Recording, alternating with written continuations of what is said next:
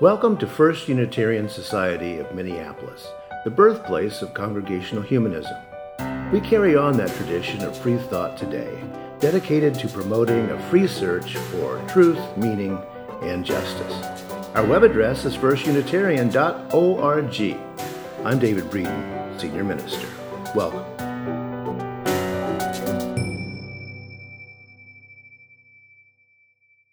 Weekend was Veg Fest. It's a yearly celebration of vegans and vegan food that uh, takes place on Harriet Island in St. Paul. As some of you know, my wife Teresa is a vegan, and I try to be, uh, which isn't easy for an old hillbilly farmer like me. But hillbilly farmers are some of the prime targets for type 2 diabetes, and so there I go trying to get rid of my extremely unhealthy eating habits, which, I mean, you know, recipes uh, from where I'm uh, from says it has to be brown, has to be fried, and then you burn it. And then you add too much salt and it's perfect. That's, that's how we cook where I'm from. I know I'm making some of you hungry, sorry.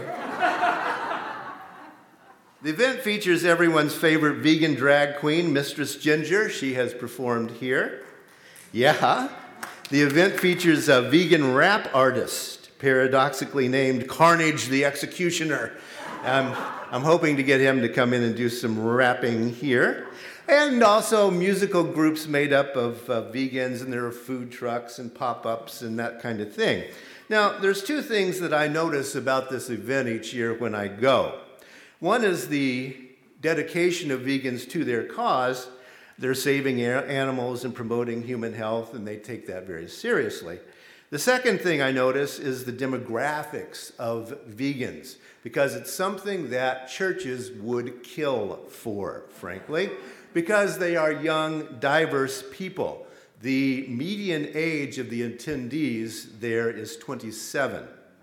Now, those are the very folks, those are the demographic trends that say those folks don't join anything anymore, but guess what? They do. It's according to the mission.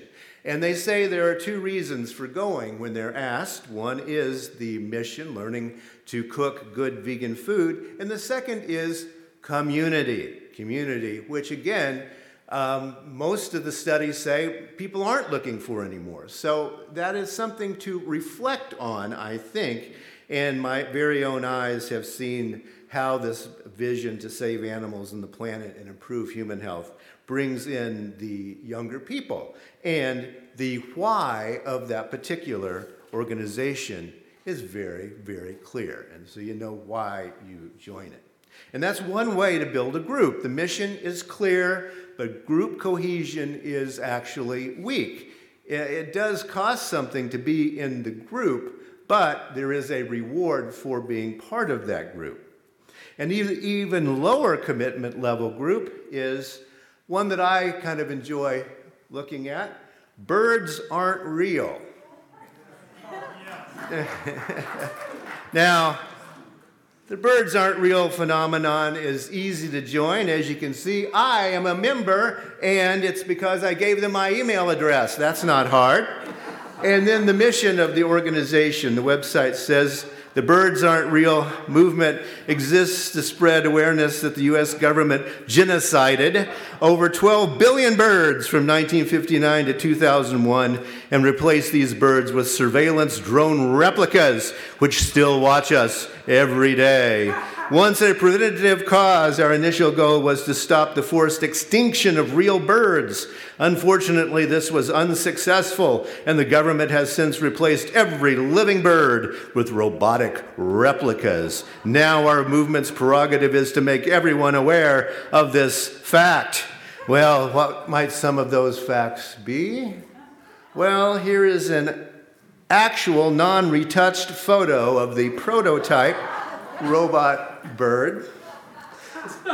and after that, I, uh, now that I am now cons- uh, secure in my conspiracy theory here, I will want to go ahead and buy some of the swag, such as this t shirt that gives you a schematic of what the birds actually look like on the inside. Now, after acquiring your Birds Aren't Real t shirt, you can, of course, kick back and get even more comfortable because you can have your favorite IPA, yes, the Birds Aren't Real India Pale Ale. And you can also imbibe in its darker cousin, the stout called Giraffes Aren't Real. These are options for ways to, be, to belong to things. It's an interesting organization. The why of it is clear, it's satirical. But lest we get too comfortable, consider what political scientist Robert D. Putnam has to say. He says TV based politics is to political action as watching ER is to saving someone in distress. Yeah. The vegan movement asks for a lifestyle change, but there's no vegan police out there with dietary restrictions and cattle prods. The Birds Aren't Real movement asks of us only, I guess, a pre existing disposition towards skepticism concerning conspiracy theories. Eh, but, you know, what is the cost of belonging is always, I think, important to think about when we look at a group. Is it just mailing them a check, or what else does it mean?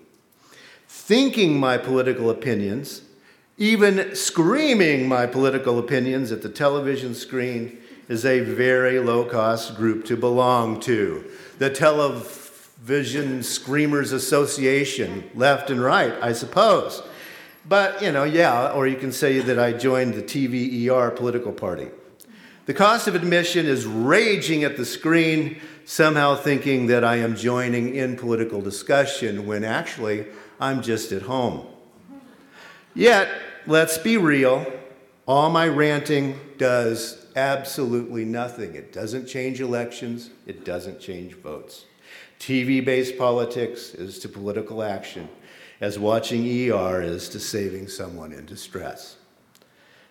Now, last week I mentioned Robert D. Putnam's now classic book, Bowling Alone. The 20th anniversary reprint appeared recently. That's the book that first drew attention to what has now become a sort of pandemic on its own people leaving traditional voluntary associations, everything from bowling leagues to Rotary clubs to churches. Fewer and fewer Americans gather into groups and socialize, let alone gathering into groups and discussing hard questions over which we might disagree.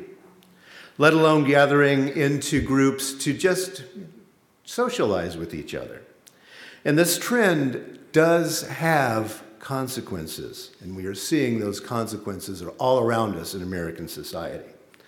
As Americans have gotten more dislocated and lonely, we are proving another one of Dr. Putnam's lines. Social dislocation can easily breed a reactionary form of nostalgia. Social dislocation can easily breed a reactionary form of nostalgia. We all know what white guys mean when they want to live in the 1950s. Unfortunately, this so- social dislocation is splitting America apart, and that's where we live. It's a very dangerous place to be living. American democracy is on life support, I would say, and shouting at the television is not the way to fix it. So, what do we do? I suggest that the most subversive thing anyone can do in our society is joining a living, breathing organization. A living, breathing organization with a why that you can get on board with, maybe even hug to your heart. And one of those places I hope you will think about is this place. Our mission here is straightforward. It reads very simply as, as a congregational humanist community, we at First Unitarian Society of Minneapolis foster a free search for knowledge and meaning, strive for justice, and serve one another, the Twin Cities, and beyond. Now, there are some elements there, the first being a congregational humanist community. As I say every week, this society is the birthplace of congregational humanism. way back in 1916, and we do carry on that tradition, changing it, tweaking it, living it. The so called father of congregational humanism was John Dietrich. That's the Dietrich room next door. He was a senior minister here from 1916 to 1938.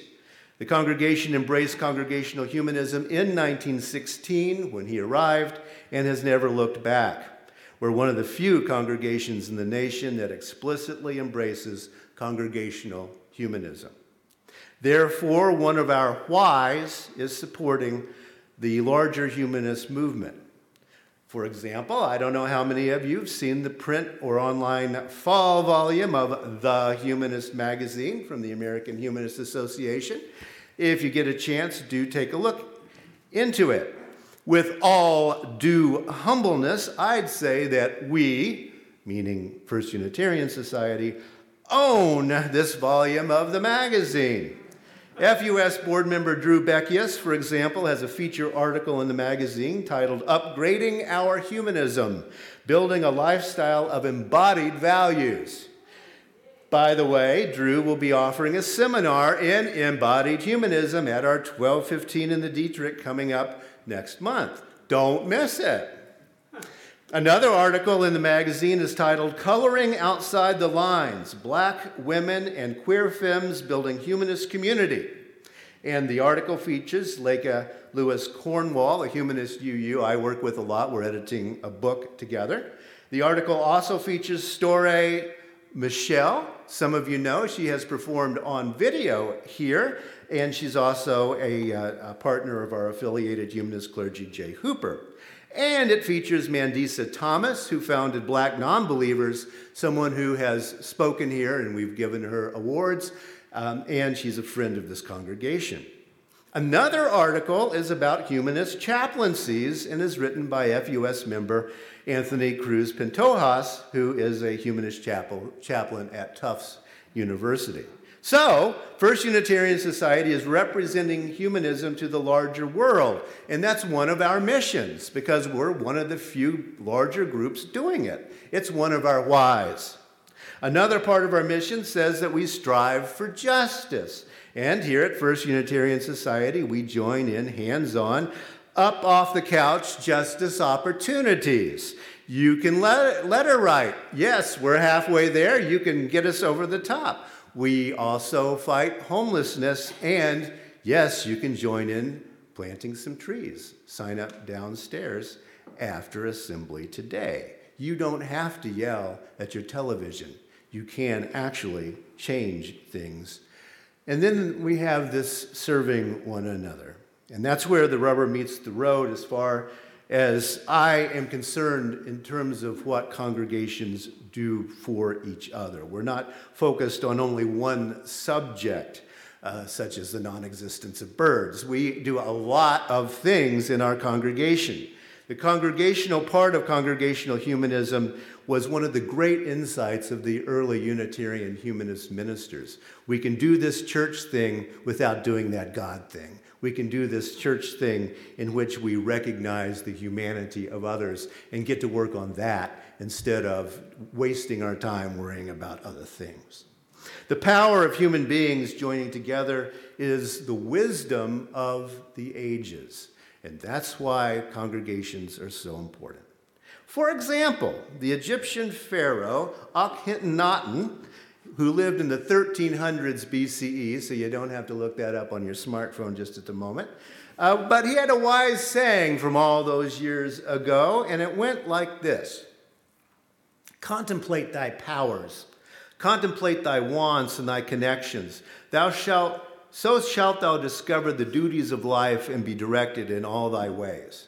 Which, let me take the these and thous out of that, okay? Think about your power, he says. Think about your desires and your connections. By so doing, you will discover the duties of life and be directed in all of your decisions. See how smart that is. Take a personal inventory and then work from your strengths. I'll read that one more time. Think about your power. Think about your desires and your connections. By so doing, you will discover the duties of life and be directed in all your decisions, which is wise advice, I think. What's your power? What do you want from life? Who are you connected to? Desires and your connections reveal your power and your purpose. So, what's your purpose? Then let's ask why does First Unitarian Society exist? What's its purpose? And I would say it was built by people like you. Now, that might at first appear a little strange to say. What do suffragettes from the 19th century have to do with your life? What do advocates for birth control and sex education back in the 1890s have to do with your life? What does resisting the Philippine War back in 1900 have to do with your life? Or the fight for teaching natural selection in Minneapolis public schools? What does that have to do with your life? What does sponsoring secret meeting, meetings of the then illegal gathering of GLBTQ people, what does that have to do with your life? What do we today have in common with people in the 1890s, in the 1900s, 1916, 1930, 1975? Well, they came to believe that human needs are more immediate and important than the gods that we worship. To use a philosophical term, what did their vision of the good have to do with ours? Vision of the good. Don't be afraid of that. It's, it sounds a little weird, but it makes a lot of sense. What does a good world and a good society look like to you? And I would say it looks a lot like it did in 1890 to people who claimed to be liberal. Don't let the academic taste of the phrase fool you. Visions are good, and they're not cerebral, finally. They become part of your gut reaction. A vision of the good is built in conjunction with and reaction to all those societal pressures that we live with. A vision of the good becomes the gut reaction when, yeah, we do scream at the television, enough is enough, basta. What does the congregational humanist community add to your life? It adds community, companionship, sharing, learning, doing, beer and chili, stuff like that. The Israeli poet Yehuda Amichai gets it in a poem that he titled The Place Where We Are Right. Goes like this The place where we are right is hard and trampled like a yard. But doubts and loves dig up the world like a mole, a plow, and a whisper will be heard in the place where the ruined house once stood. Being right shuts down closes, makes good earth into cold, hard stone. That's another reason that Putnam gets it right when he says TV based politics is to political action as watching ER is to saving someone in distress. TV is one way, it's coming at you, and you can't talk back. And the things we shout out at, well, they don't much matter. They're a place of hard and trampled ground. I can promise you, if you engage some of our folks here at First Unitarian Society in conversation on just about any topic, you're going to find doubts and loves that dig up the world and make new ways of living possible. Because that's why the people back in 1916 decided to be humanist. That's why people still come today. That is our why here at First Unitarian Society to break up that hard yard and to love and live our doubts. Enter, rejoice, and come in.